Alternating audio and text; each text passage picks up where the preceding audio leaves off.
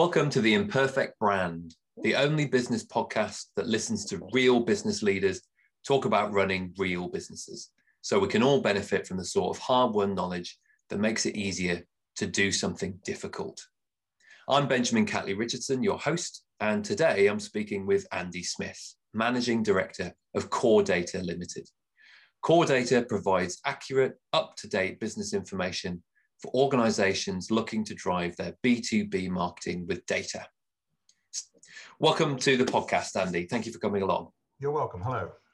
I have a question just to get us kick-started. I like to do something a bit off the cuff just to break the ice. And in the world of data, I think we can get kind of like caught up in this idea of big data, and it's very fashionable and trendy. But how do we tell the difference between useful data and vanity data? Gosh, okay, that's really quite tricky actually, because one person's useful data is another person's vanity, and that's one of the slight problems. I think generally speaking though, the data which will allow you to make better decisions, to make informed decisions, to drive your business in a better direction or in a more timely way, clearly is powerful. That's fueling your business moving forward, of whatever nature. Vanity data, by and large, is stuff where you talk about how many clicks you've got or something like that ilk, which doesn't necessarily help you do anything, and it doesn't necessarily tell you anything wise from which you can make your next set of decisions or steer your next actions. So I suppose it'd be the ones where if you ever find yourself being a bit swamped with data, try and figure out which three you'd take to your desert island with you, which three bits of data you'd take, and the rest of them are probably, to say the least, peripheral. If not utterly vanity, they're at least peripheral. What do you think is the sort of the worst kind of sin in terms of when people reach for data? What's their worst sin that they do first, when they're just kind of overwhelmed by data and it's just like, oh, it answers all the questions? Well, I mean, it depends on quite what one means by data. In Corpdata's case, of course, we tend to be talking about company and contact names and addresses and things like that. So it's actionable contact information. But of course, data can mean lots of other things too, and it often does. So it can be talking about levels of interest on different products, or, as I mentioned a minute ago, numbers of clicks through on web page links and things like that. All of those things are data. If we're concentrating on the marketing, business-to-business type marketing data, I think the biggest sin people tend to have is liking the idea of having lots. And lots isn't necessarily good. It just means that you actually have a big job of managing it, and quite probably much of it is out of date and unhelpful anyway, and it would probably be more sensible to pare it down to what you actually can make practical use of in the near future, and maintain and love enough that you're able to keep getting the value out. So I suppose that would be my word of caution, would be more isn't necessarily good unless you really have the time and infrastructure to be able to derive the value from it and to love it as it needs to be able to keep getting that value going forward. Oh, and incidentally, to keep it legal too. You can't just stack it up and keep using it. You have to maintain all sorts of other bits of compliance and so on as well. And in your, I mean, I think you've been, would I be right in saying you've been at Corpdata for 29 years? Is that right?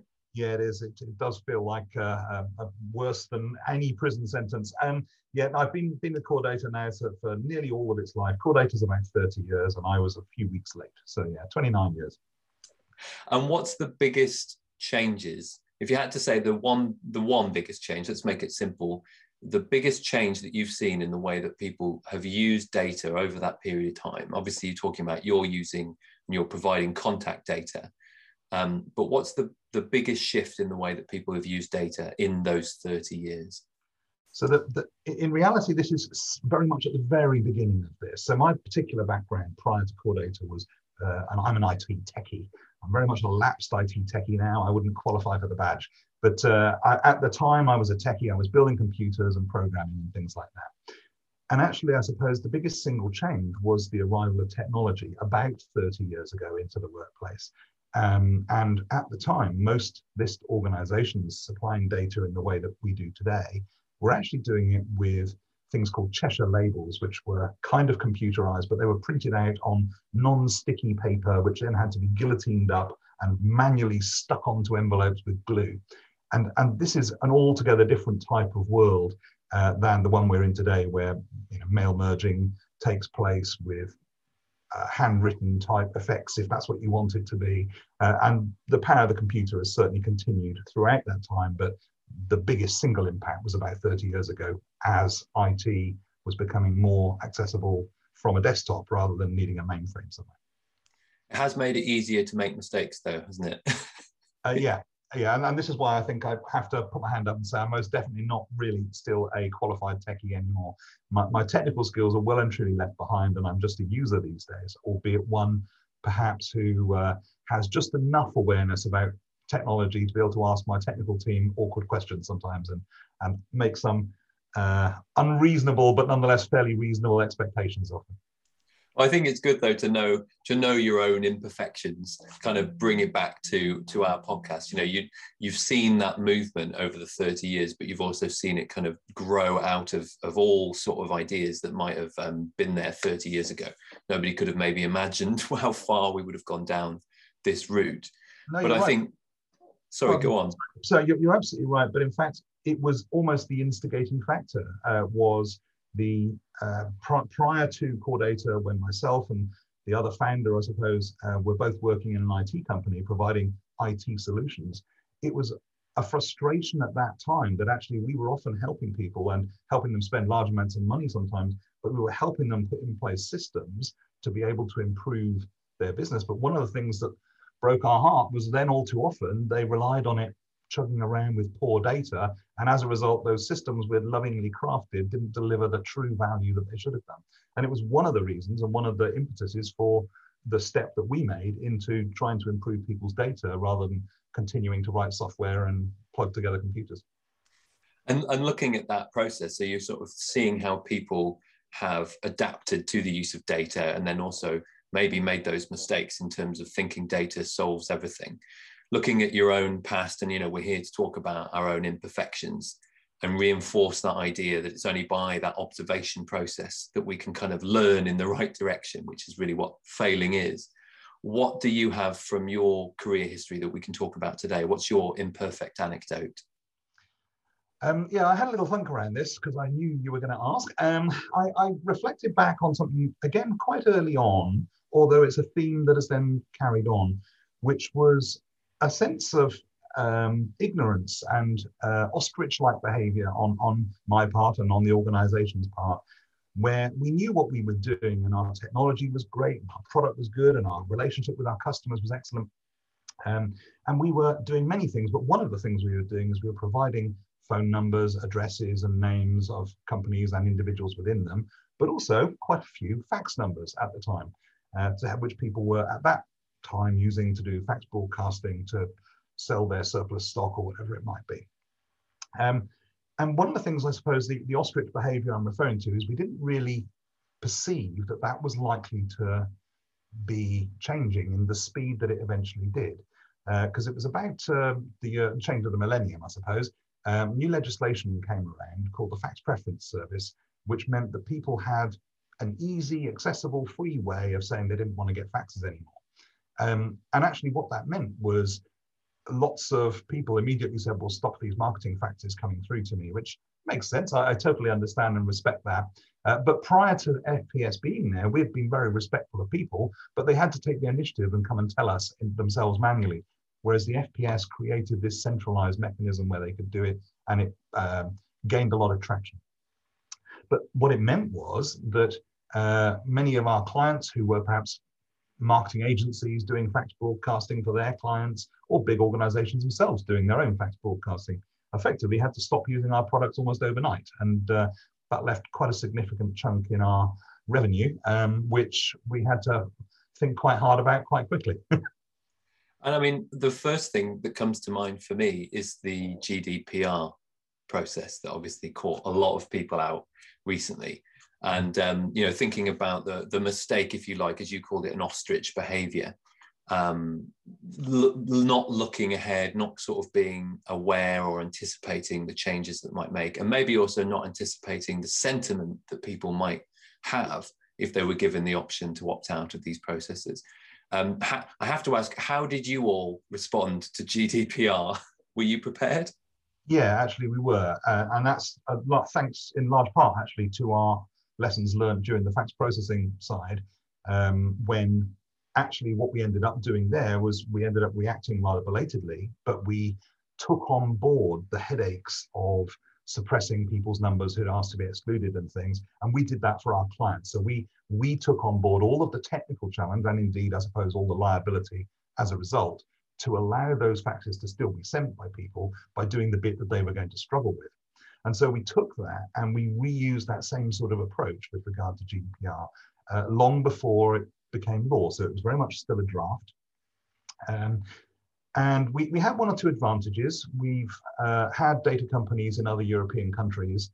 And so looking at this purely from the UK perspective, actually it was very tempting to say, well, they're not going to change data rules that much, because bluntly, most of us don't care that much. And the UK as a whole doesn't have a particular problem with the idea of data existing about us and it being used for marketing. There is a line, and of course there are some people who do have a problem with it, but as a whole society, it isn't something we really rail against. That is not the case in mainland Europe at all, partly because some of those other cultures have had a relatively recent experience of living under oppressive regimes where data being held about you in the wrong hands could have very real and very tangible pain.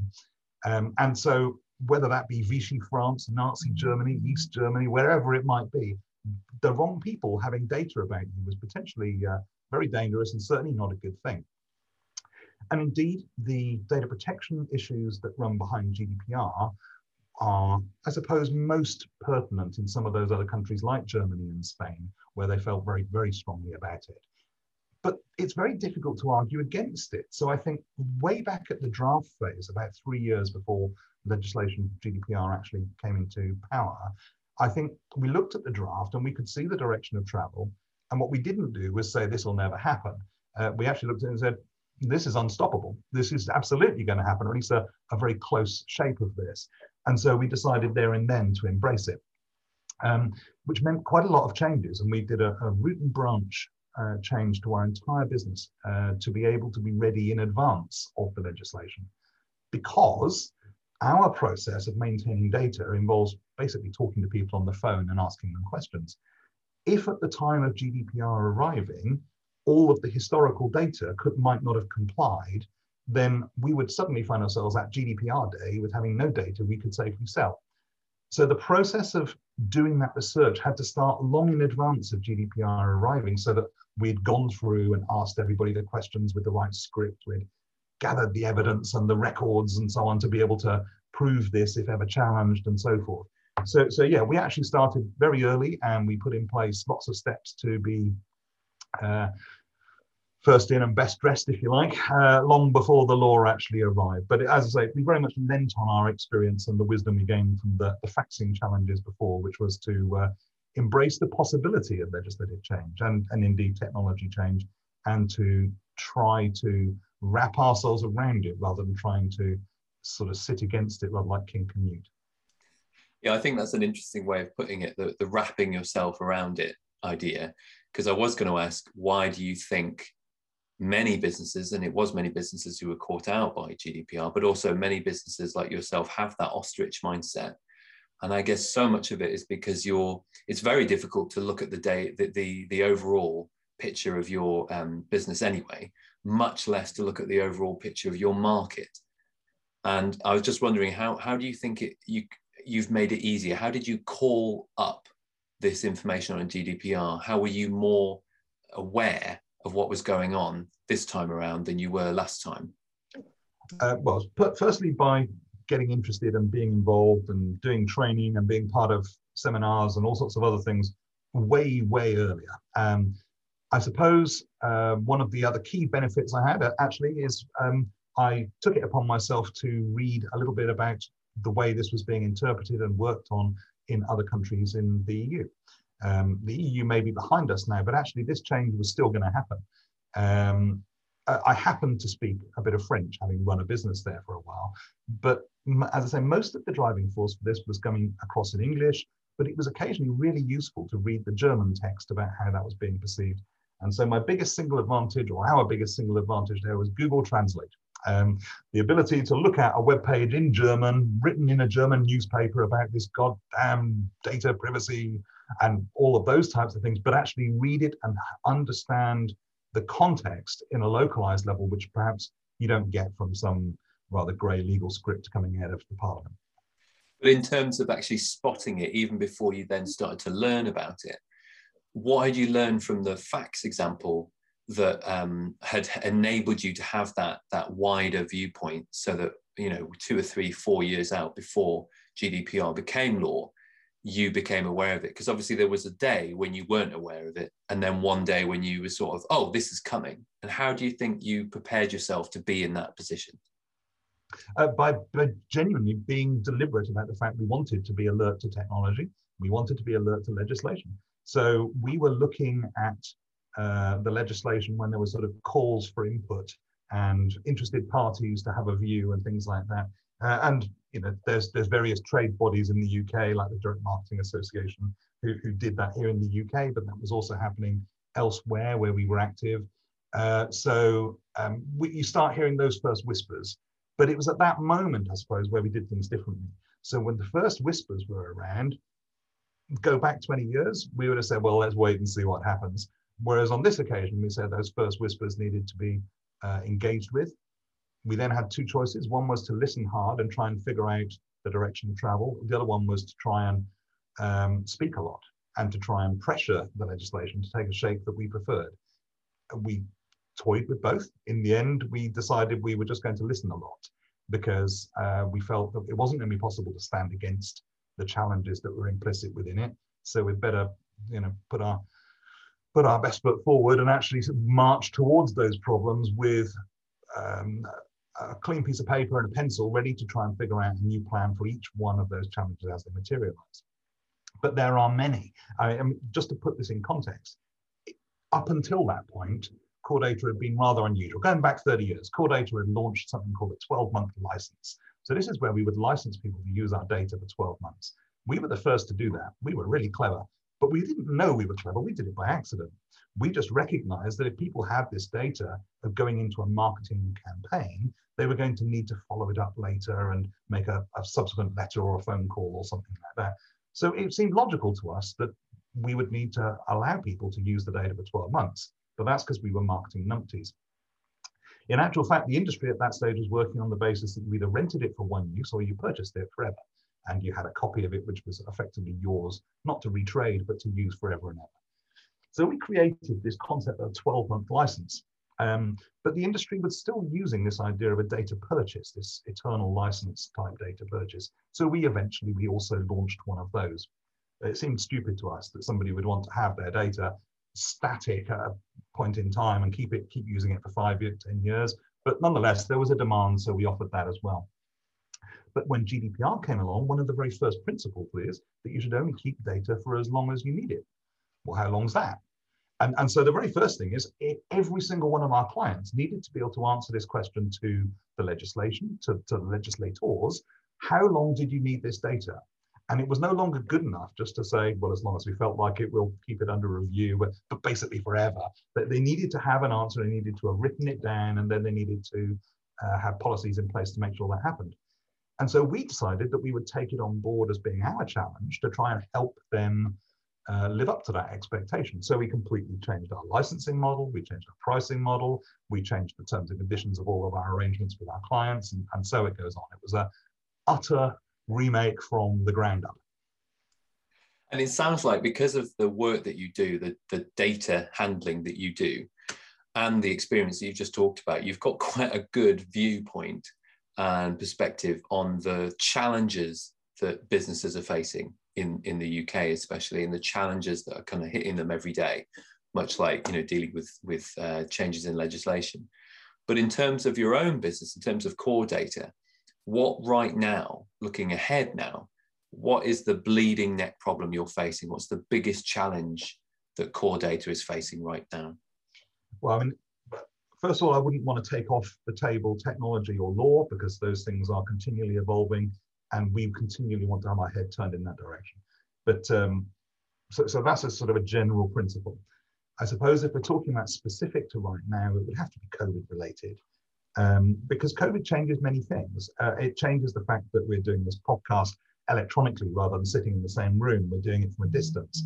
And that's true for many other people's workplace, where they're now going to be continuing, perhaps forever, to do some or all of their work from home. Maybe people are now going to have different communicating mechanisms which involve video calls rather than writing letters. And all of those things are culture changes, really, rather than a sort of somebody slamming the door on some form of business. But if the whole culture changes, then the products that we offer into that marketplace have to have evolved to be able to meet and hopefully lead people in the direction they're already wanting to go.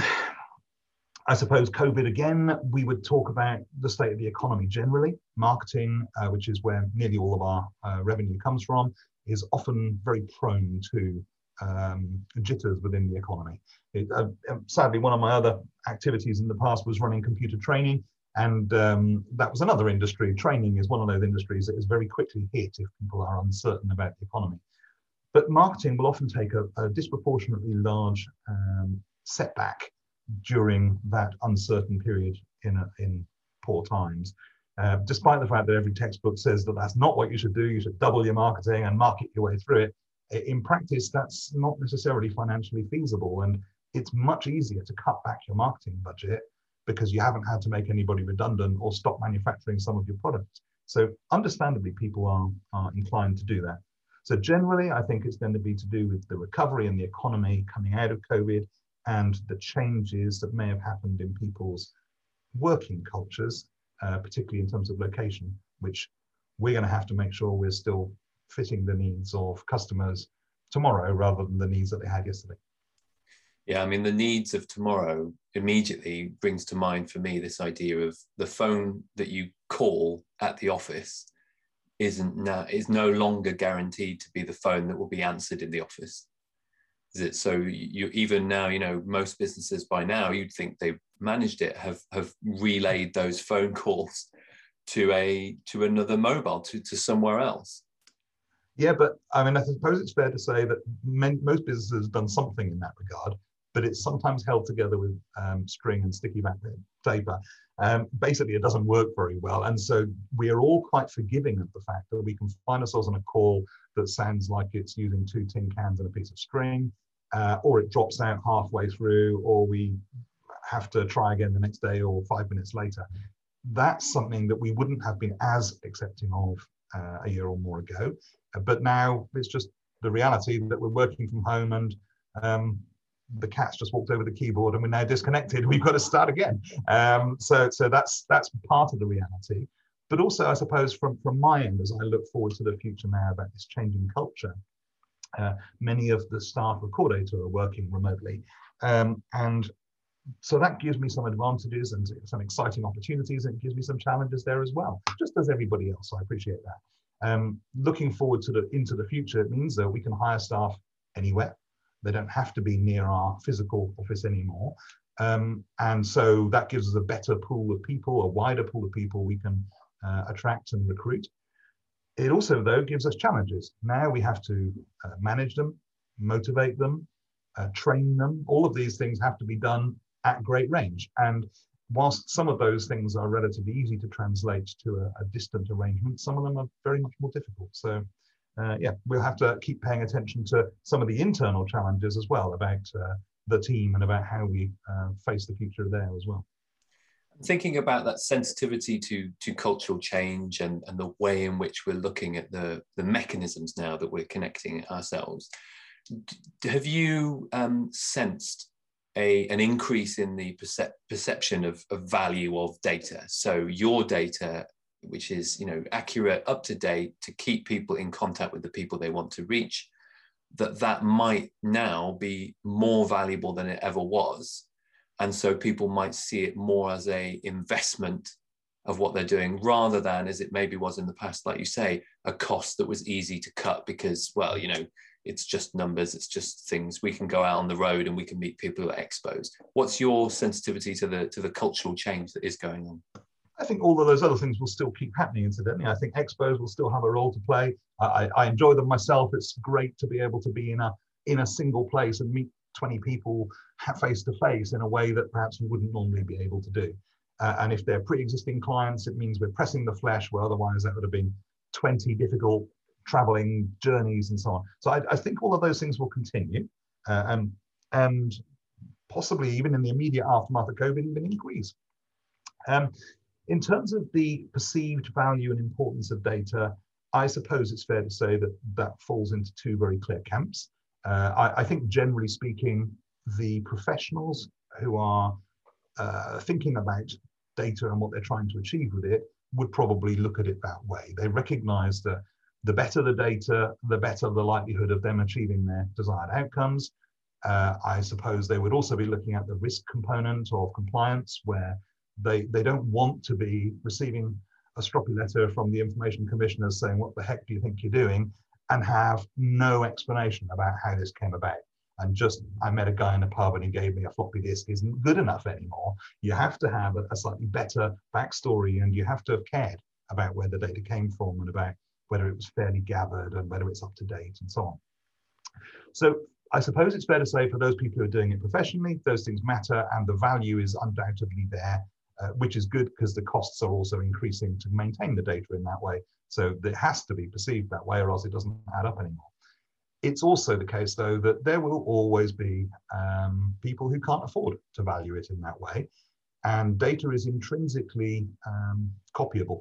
It's a type of thing where if I had your data right now, I can, within a few moments, have made many copies and given it to all my friends. And so that data could then be disseminated out into the wild. But then from that moment on, it's never being updated. It is aged, and you never gave permission for that to be done. And so it goes on. The problem is it can't ever be called back in again. And that aged data, once it's out there, can be recopied free of charge. So if you're a rogue and a charlatan selling data, and some of them do exist, it does mean that actually you've got yourself a free copyable resource, a bit like pirating a movie or a music track or something, where you can just copy it and sell it and pass that on to other people. That doesn't mean to say it's any good. It may not be as the original movie that Disney made, but it's still something about that particular cartoon. And, you know, that's the kind of the approach that some providers take, but unfortunately, there will always be some clients who feel that that's their only reality, and therefore they have to basically get the free or the cheap stuff that they can scrape off the internet or find for 50 quid for 1 million records, you know, that we all know deep down inside that can't have been loved and maintained very well. But if it's that cheap, maybe it can save the business in those last days before we go bust, that type of thing. Do you think then there's room for a drive to make data more accessible, or do you think it's going to literally stay as a luxury or as an item that, you know, you have to pay a premium for to get the top quality, to get something that's actually useful? I think there has to be a growing premium. That doesn't mean to say it has to be outsourced to somebody else. It's possible to maintain your own prospect and customer lists and love that enough that you're able to derive all of this value just by training your own sales team to have the proper conversations with the clients when they're doing so. There undoubtedly need to be one or two sentences of scripted compliance stuff where no shooting from the hip salesperson promises free holidays, if only I can have your name and address. You know, that stuff has to be done properly, but it can be done properly. And there's no reason why that has to be done outsourced. But if you're going to do it insourced, you're still paying for it. You're paying for it in training, you're paying for it in oversight, and you're paying for it in salaries and wages. So it's unfortunately the case that I believe it's increasingly important, probably increasingly expensive, but it is the only way. Well, I think that's given us all plenty of information to digest and figure out where we're going to go next with looking at our data. So thank you so much, Andy, for giving us your time. And unless there's any other words you want to say about reminding people to use data correctly, I think we'll call it there. No, there isn't really anything else I need to add. Just to come back to the concept that we had from Fax Preference days of trying to keep alert to things changing. Keep alert to things changing in terms of legislation, but also keep alert to that within data. The data you have today won't be as fit for purpose tomorrow. And all those gone aways that you can see are often the tip of the iceberg. There may all be far more than that, which you can't see. So be alert to your data and its quality because it can lead you down some nasty rabbit holes if you trust it and keep relying on it when it's past its sell-by date. Treat all your data as imperfect, I think is the way. Yeah. Data is never perfect, so absolutely do that. Brilliant. Fantastic. Thanks very much, Andy. Really appreciate your time. Take care. Bye.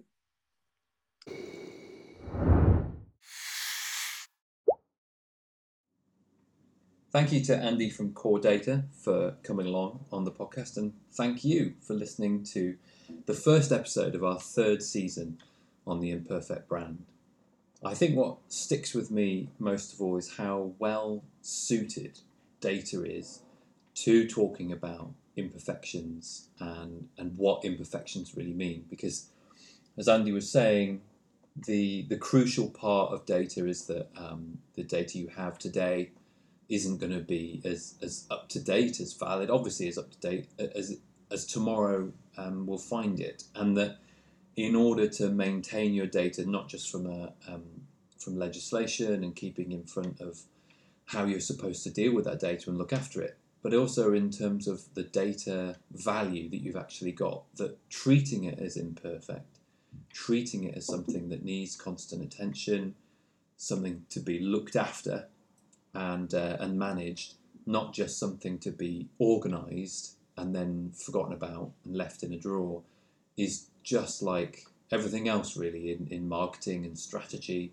that these need to be living documents, living parts of your organisation, that you need to listen more in your marketing than might be the trend at the moment of just promotion and talking and broadcast. That actually, if you don't listen, you don't know whether you're hitting the mark. You need to treat everything you do as a business as imperfect, whether that's the data you gather, the marketing you do, the products you have. And it's incredibly exhausting to treat everything you do as imperfect. But in a way, that's the exciting part of it, is that tomorrow might be providing new challenges, and obviously the progression of time, that then everything you've done yesterday seems less valuable. But it gives you that opportunity to learn more and to increase the value of what you do, and that tomorrow could be something better than today because you could have learned more and you could have adapted and taken something on. And so if you don't treat everything you do as imperfect, then essentially you're treating it as a finished product, as something that can never be improved. And that's pretty dead, really. That's not very exciting or interesting. So thanks very much for Andy to talk through what was some really interesting thinking about the fact that concepts like GDPR aren't new, and that it wasn't so long ago, as he talked about with his example, that faxes threw up the same problems. So keeping our eyes on what's going on and treating everything we do as imperfect seems to be the best way to really stay ahead and to stay on top of whatever we're doing and whatever we're trying to achieve. Thanks very much, everybody, and see you next time. Forza!